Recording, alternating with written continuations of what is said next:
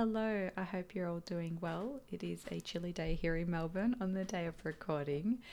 Today I interview Karen Barrett, and Karen is an accredited mental health social worker uh, and has extensive experience working in hospitals and other community settings uh, with a focus on working uh, with women and children in her private practice in Newcastle.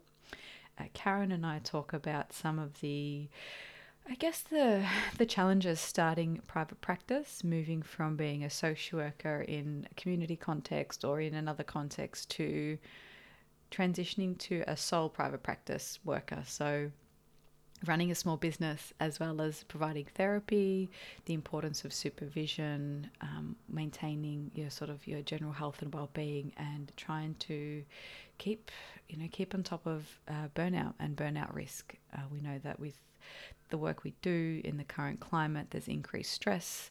We can have increase in complexity for our clients, and uh, looking after ourselves is really important.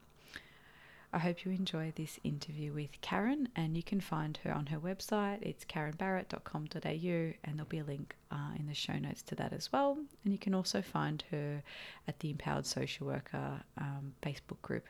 I hope you enjoy this interview with Karen.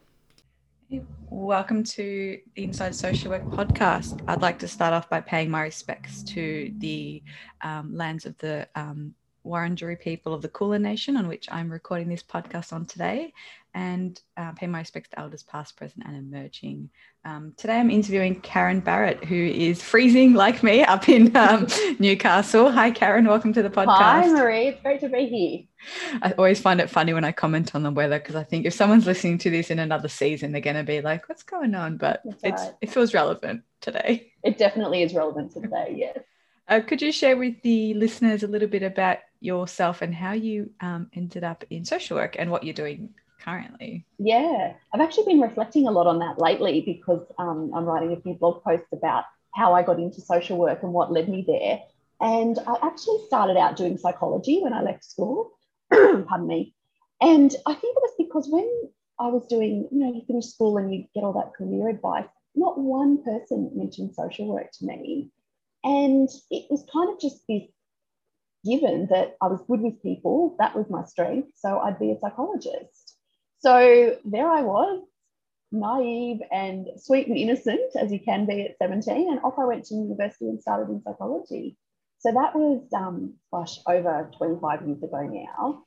And I did my first year of psychology and I really struggled. The, you know, the rats and stats thing just really got to me. I really struggled in that environment. I didn't think I was ever going to meet a real person and be able to work with people and support them. So, yeah, I think they checked on a careers advisor and they suggested social work and just hearing the words, you know, social justice, community development, hearing more, I guess, of what I was thinking of when I went into psychology, just my eyes lit up and I thought, yeah, I think that's for me.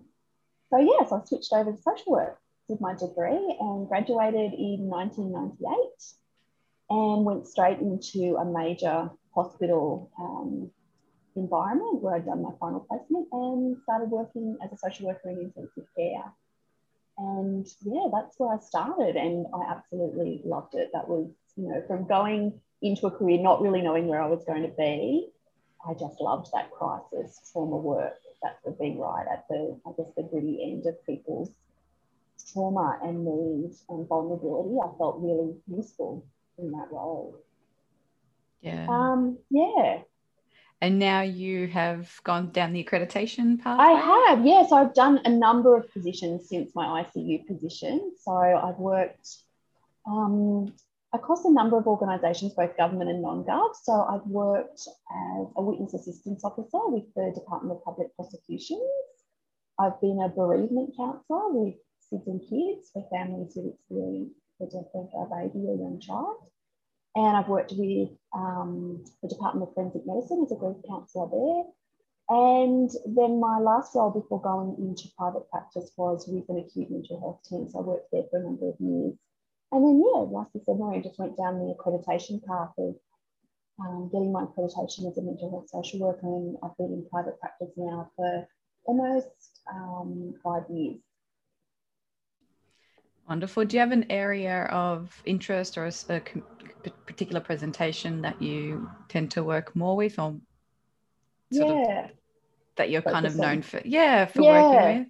I think there's probably a couple. I definitely women and children um, is my client area of speciality, I guess you would say. And I work, I do a lot of the majority of my work is with um, victims crime, um, victims of crime counselling. So that's where the majority of my referrals come from. So working a lot with women and children who've been um, subjected to family and domestic violence, sexual assault. And I guess my other area of interest and speciality is probably working with people who have a complex or a diagnosis of complex post-traumatic stress disorder and borderline personality disorder. So I do have a few clients, particularly young women, who have those diagnoses and obviously have very complex presentations and developmental histories that, that I work with as well.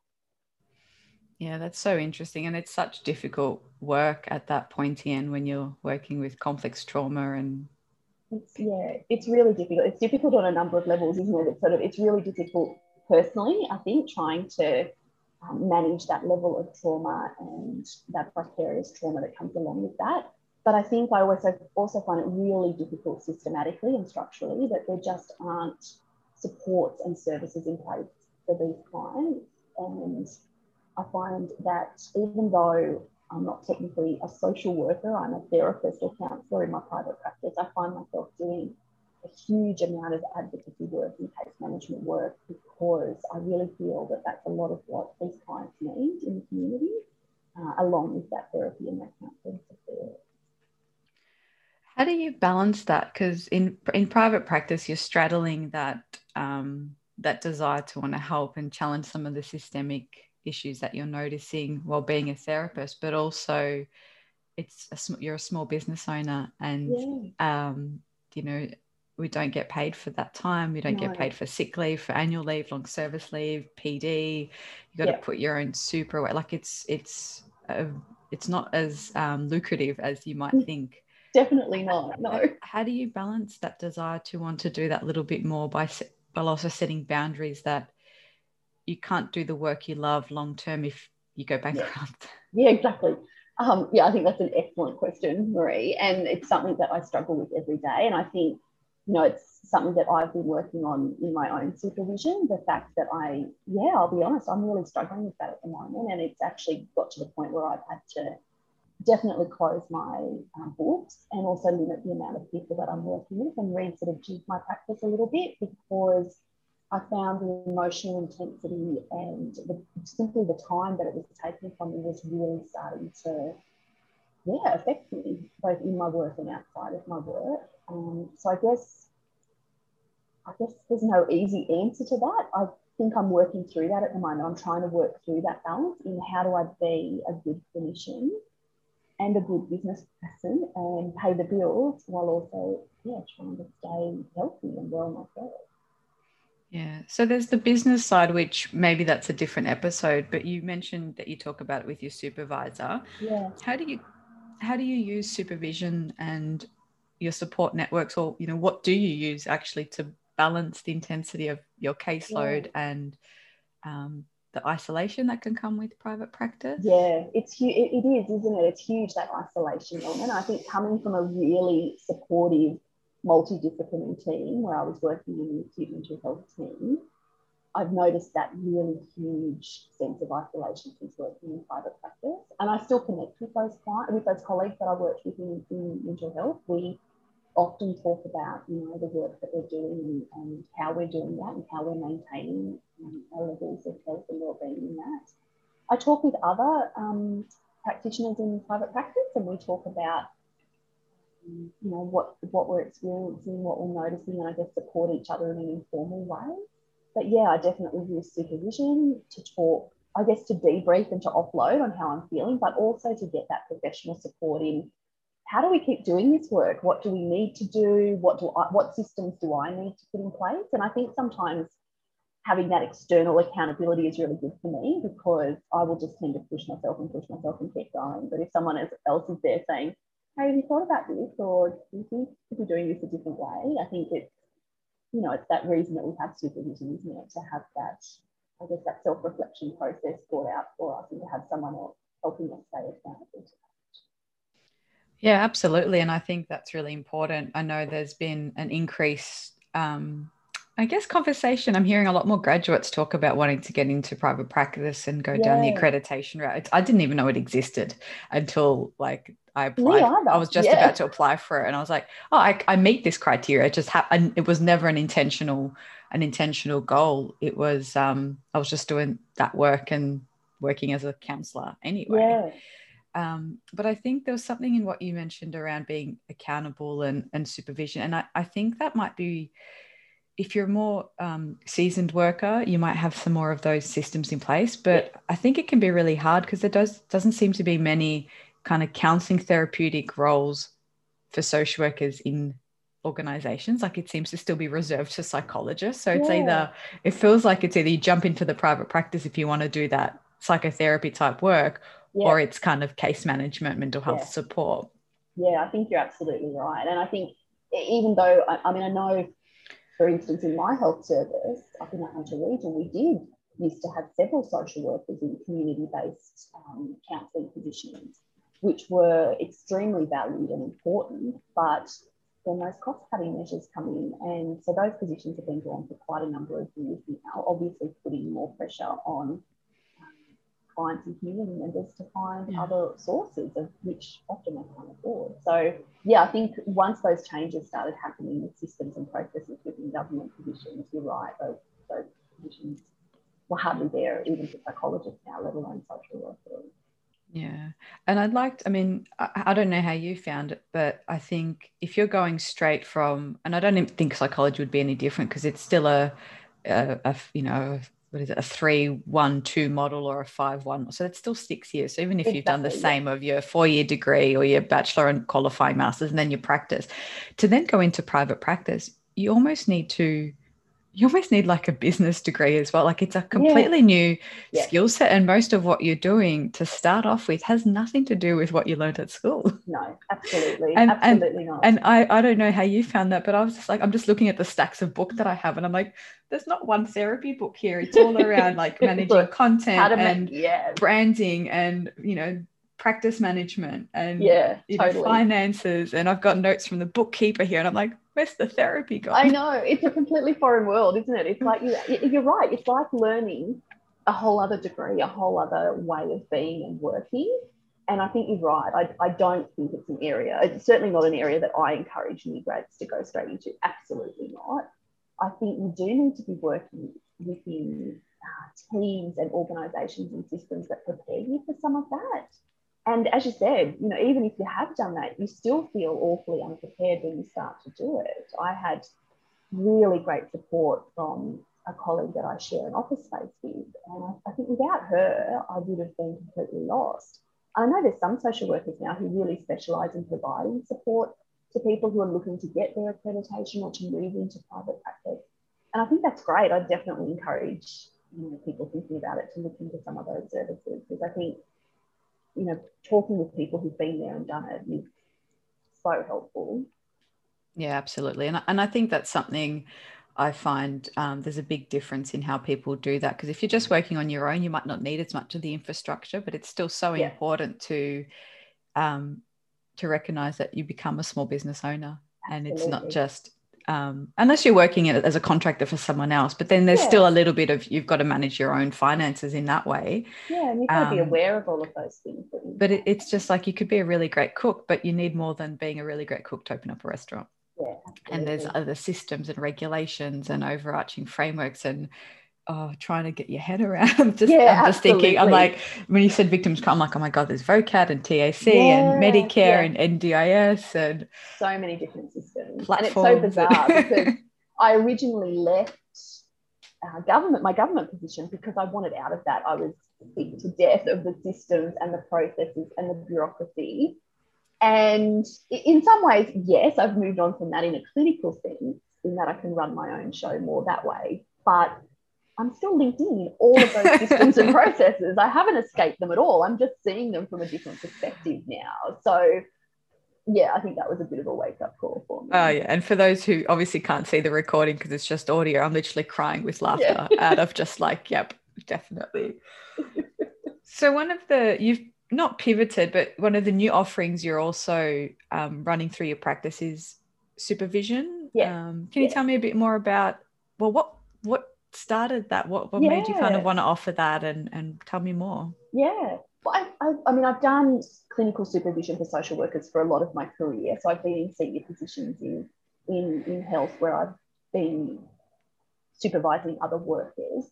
And I've also always done a lot of student supervision, so supervising social work students when they're on their field placements during their degree. And I just love that work. It just gives me so much energy, so much spark. I love teaching and supporting um, new social workers or any social workers, really. I just, I really was starting to see that that was where I was getting my spark in my practice, that that was giving back to me so much more than my counselling work was. So, yeah, I've really started to build that up over the last couple of years. And so now I'm providing supervision to quite a number of social workers. Um, and they range from new grads to more experienced workers. A lot of people who are starting in private practice, I'm seeing um, supervision. To, and I guess supervision in that respect is kind of a crossover between the clinical supervision and also helping them and mentoring around some of that business work as well. Um, and I guess the other thing I'm noticing in my supervision work is the reality of systemic and structural burnout amongst our colleagues that we're really struggling in a lot of the organisations and systems and processes that we need to work in the social workers. And it's taking a toll on all of us, I think. So that's a really big focus of a lot of my supervision work at the moment. Has that been, has that shifted at all? Um, you know, with your experience now moving into private practice, do you, have you adjusted how you supervise, like seeing it, you know, when we do line management supervision, it's very different. And there's sometimes we complain about organizational um, yep. issues and uh, management, and sometimes that creeps in. Yes in private practice how do you balance uh, what are the differences in your um, in mm. how you supervise and maybe your supervisees needs as they move into similar roles to now what you're doing yeah i think it's a little bit different when you're not an employee of that organization and that the, the supervisee is so i think you can be a little bit more removed from that in being able to i guess supervise in a way that is purely there for the supervisee and therefore their clients, obviously. When I was a supervisor within health or government organisations, there was always that pressure from above in terms of I would have line management duties or some sort of management or senior duties as well as the supervision. And it never worked well. It was always um, a really tough balance between those two. Whereas I think doing uh, supervision from a private practice perspective is very different. But I think it's about, I do a really thorough, I guess, sort of intake assessment process with supervisees when they first come about why they're coming to supervision, what their goals are for supervision, what they need from supervision. And obviously that can change and we're checking on that as the, as the relationship progresses. But I think giving supervisees that power to say, well, this is what I need at the moment, this is what support I need from external supervision, uh, and mapping out a bit of a plan or structure from there. Do you find, and I, I get really close to that line of, I'm like, oh, no, that seems a bit too counseling. You got to yeah. go and do that somewhere else. Like, yeah, and yeah. I reflect on a few sessions, supervision sessions I've had recently where I'm like, so, you know, you know what came up for you, and we're talking about that that person's kind of response and being um, family therapist trained uh, that always comes into my practice now, even in supervision. Like, yeah. what's that like for you? What's that triggering? And then it's almost like we figure out a little bit, and then it's like, okay, now we've got to pause there because you got to go figure that stuff out somewhere yeah, else. And it's, re- I find it really hard because I kind of want to get drawn in. I'm like, oh, we've we've hit a nugget of wisdom or of, of something really interesting and curious but you got to go do that somewhere else. Yeah, it's really hard, isn't it? And it's you're right because we have the skills and the knowledge to to progress that, don't we? We could go down that path. I think it's for me, it's about being really clear with um, the people that I supervise, and I'm, you know, open, honest, transparent, just as we are with clients. If I can see this is coming up, this is where the boundary might be. Let's talk about how far we'll go, how far we won't go. So just really talking through that that process, and I guess giving those supervisees back um, some power and choice in terms of where we take that from there.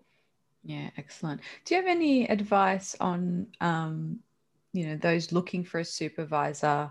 A lot of people find that once they go into private practice or even are working towards accreditation, they want somebody who's already in that space. Yeah, uh, yeah. In addition, how can they better prepare, or what can they expect in supervision? So, line management supervision can be very different. Yeah. Totally are there any different. any tips yeah. or advice on how that person like what questions they can ask yeah. or how they can prepare or get the most out of that yeah i think it's really important to ask a potential supervisor about their experience and about their experience as a clinician and about their supervision style so how they supervise what models they use or I guess what theory informs their supervision. So it's pretty much like a job interview, I think, when you're looking for a supervisor. You really need to nut that stuff out.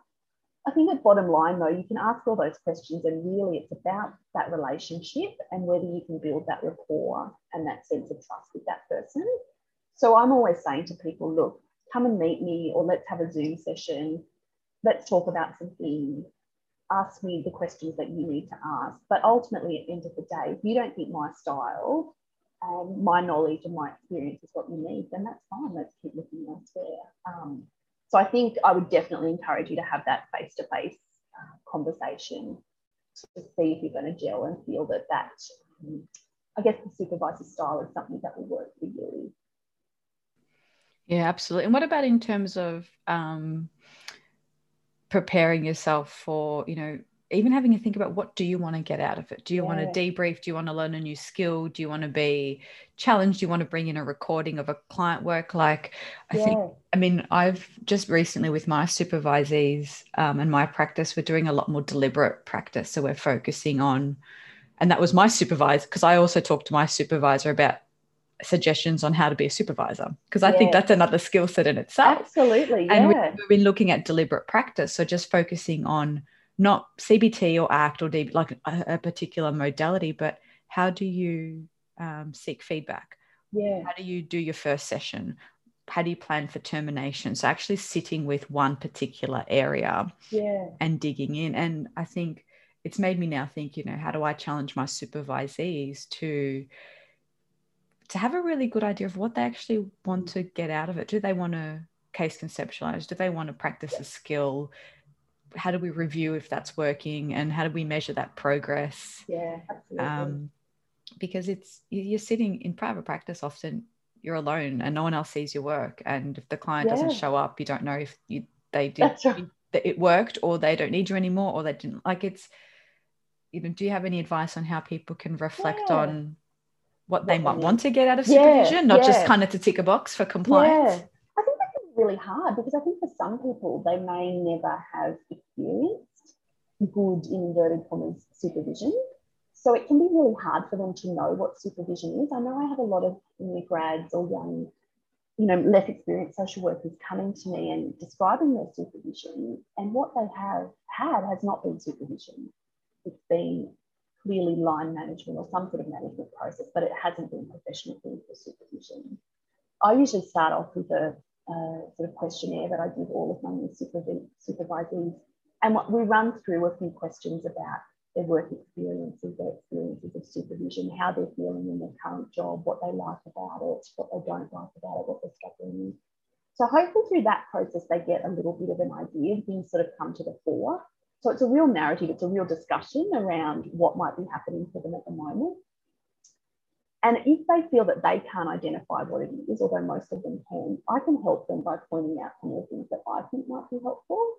So I think it's sort of got to go both ways. I think you need to come with some ideas, but I think the supervisor supervisor also needs to take some responsibility for pointing out, well, look, here are some things that I think might be really useful in the supervision process.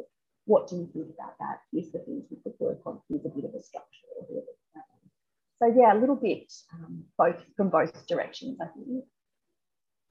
And what about handling? Um, because we talk about it in more in a in a psychotherapy counseling context, but kind of ruptures and repairs. And I mm. think, you know, it's a it's an interesting one because it is also a small world. So your your reputation does follow you around. Yeah.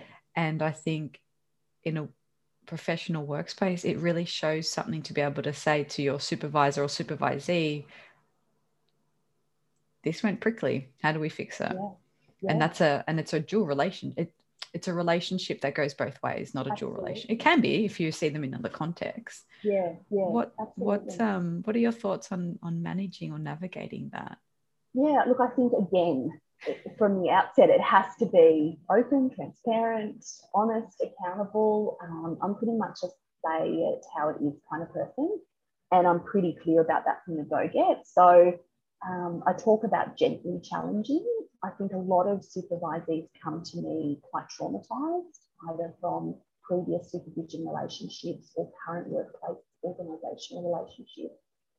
So I want to provide that supportive place for them to feel safe, but at the same time, I'm really clear about my obligations to them, first and foremost, as people and as professionals, to their clients and their workplaces. So I think we, we talk about that, you know, pretty early on, uh, just as we would with any sort of client worker relationship. That doesn't mean it always goes smoothly, but I think, yeah, I just have to come from that perspective of being open and honest and pointing out what it is that I see and asking for reflection and discussion around that. Yeah, it's really interesting. All these ideas. so we have uh, a lot of our listeners are graduates or early career social workers. Yeah. If they've heard this and they're thinking, um, I'd like to get into private practice or down the accreditation pathway, or even has them questioning their supervision arrangements, what sorts of things can they can they do? Can they reach out to you? Do you have anything? Um, Yeah, look, I'm happy. And, you know, I think, you know, the Facebook group that I've started at the moment, the Empowered Social Worker, I think it's a really great place to get sort of support and inspiration. We have over 250 social workers on there now, predominantly Australian, but also coming from other countries as well. And, you know, we're encouraging everyone to sort of put their questions out there. I know there's a few professional social work groups on Facebook. Um, so I'd encourage them to look at those as well and just, you know, ask those questions. I think looking for support and guidance from those that they trust within the profession, whether that's their teachers, their lecturers, the people, their supervisors on placement, colleagues that they might have, or friends, and asking, you know, what they're doing and how they're working and how they're coping. And I think reaching out for that extra support through supervision, um, if that's what they think might be able to support them. Um, I think in regards to private practice, as we said, I think it's not something for a new grad to be looking into. I would definitely encourage them to be looking at working within a team environment, at least for a couple of years, to get that experience in a hopefully supportive and organised um, organisation that can give them the space and the time to help build their skills, their knowledge, and learn from others. I think you know that's one of the big things that I noticed when I was in new grad, particularly working in a hospital environment where I had so many other social workers I could learn from. Um, yeah, they're not always great experiences, but even the ones that sting can be great learning opportunities. And I think we need to be doing that. We owe that to ourselves as individuals and professionals, but we owe that to our clients as well, that we need to be getting the best experiences and the most experience we can before we move into that more isolating area of private practice. Yeah, and I, was actually thinking, as you said, that you partly answered my question because I think we can. Sometimes people maybe are under the impression that if I do X, Y, Z, then it's good and I'm done and I can go into the work. And that's just the start Yeah, because absolutely. that's the minimum basic baseline requirement. And then you step into that role and you're at the, you know, you're at the at the bottom end of your learning journey. Like you've just Absolutely. and, and I think that can be overwhelming for some people. I've just done this many years of study and I've done this, and I was like, and that's the bare minimum. You need to now step into that role, and it's an ongoing um, learning journey, uh, personal journey, uh, modalities, presentations, Yeah. increasing in complexity.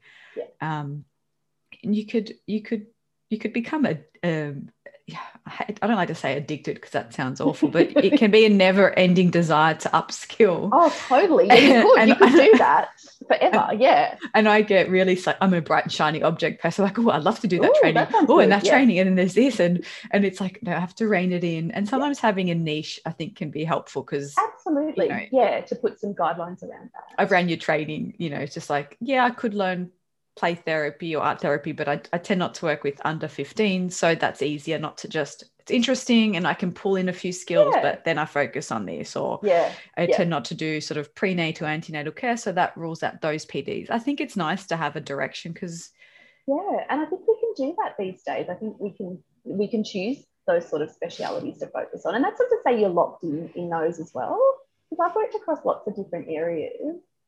And I think you know, that's a great thing about our degree that we can be flexible and do so many different things.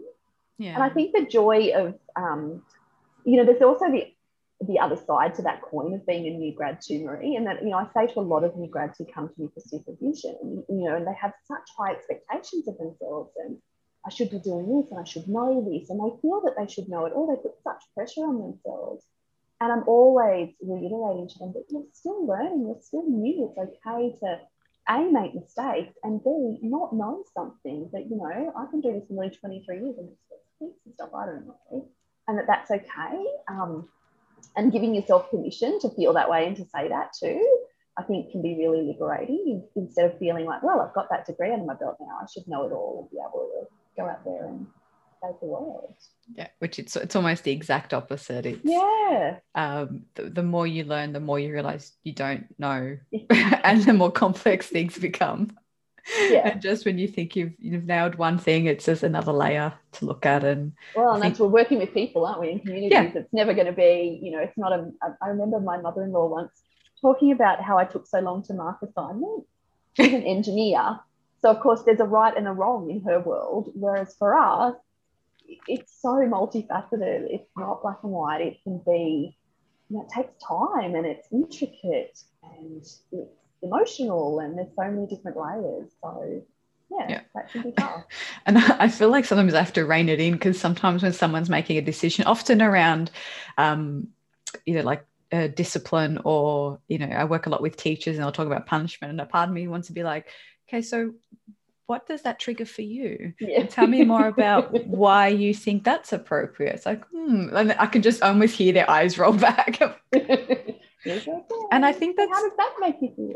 And it's not unique to social work, but I no. think it's a big um, focus of our degree when we start off is that systemic thinking. And so it's yeah. really hard to just focus on a very traditional CBT symptom management when we're like, there are bigger systemic issues and there's workplace culture and family culture and uh, community and different um, intersectionalities of, yeah. of culture religion sexuality gender that Absolutely. we can't ignore and that's um, our strength i think as a profession that's the fact that we look at those things that yeah. we take that into account that we allow for that is one of our unique selling points i think because yeah. a lot of other professions in this area do not do that we're the ones who do that and I think it does speak for itself. Like I do have a lot of um, of clients I work with or who come to the practice because we ov- we avert some of that in the discussion. Yeah. I might say something along the lines of, you know, I don't know if this is relevant, but I've noticed that, you know, you tend not to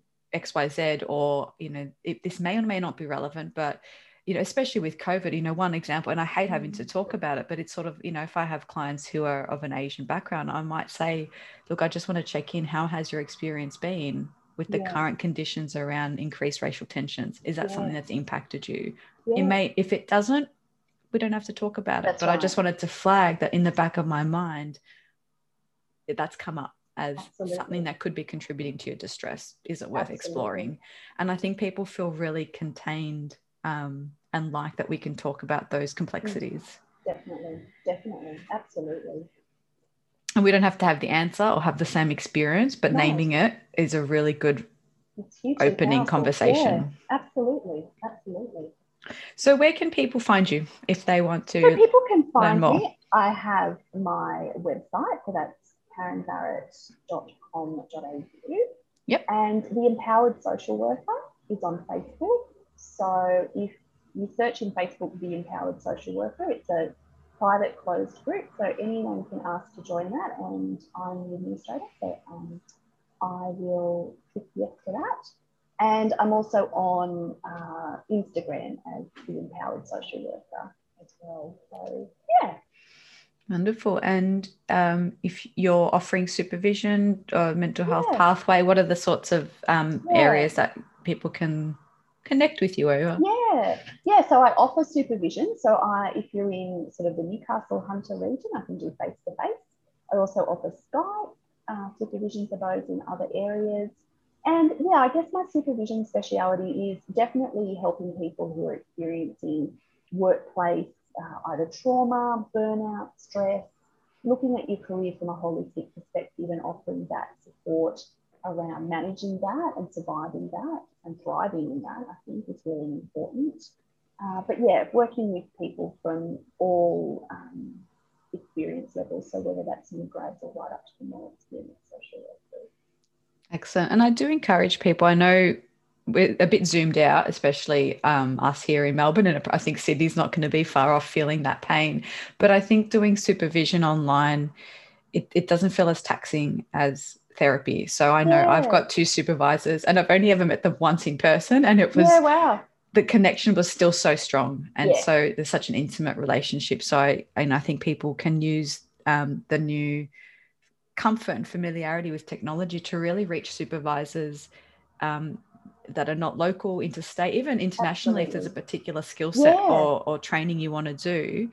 Um, and it, it still can be really valuable because you're not relying on the same tiny cues. It's a little bit more upfront than yeah, maybe I therapy. Right, yeah, and, and so it's found it that way. Like I, I hated doing therapy online on both sides. It wasn't as natural. Some people don't mind it, but um, supervision just felt very different. So I yeah. encourage people not to be deterred by someone not living in their area. Yeah, I absolutely um, agree. Yeah, and it also means you can squeeze more into your work time um, yeah. I know travel time, um, that kind of thing can be. Yeah, absolutely. I actually I supervise a, a, couple of people via Zoom on in, who live in my local area, but it enables them to actually access supervision because it cuts out all their travel time for them. So yeah, that can be definitely helpful as well.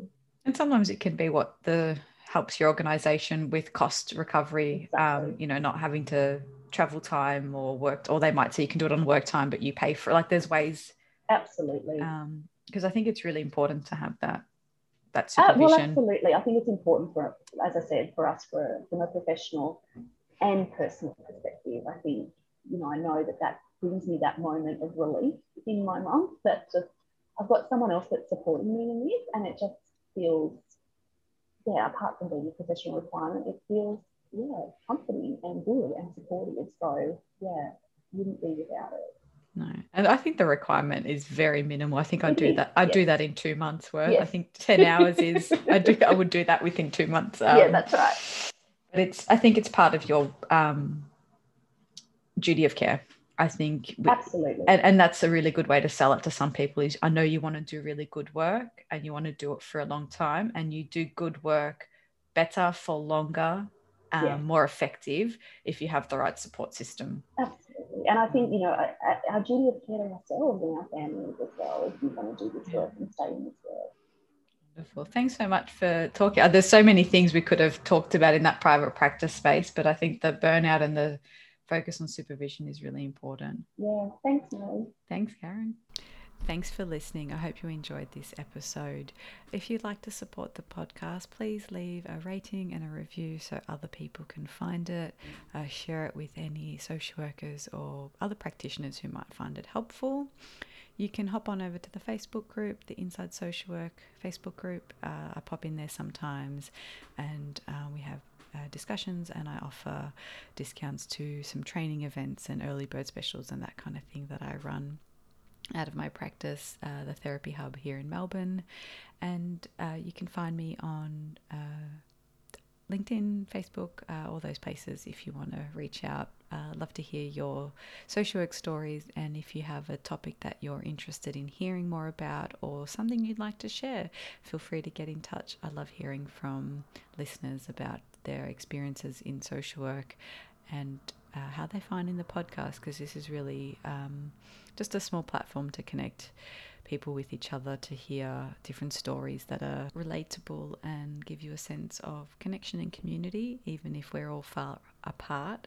I think hearing from other practitioners in the field uh, can be really rewarding. So, thank you for listening, and I'd love to hear from you. So, feel free to reach out.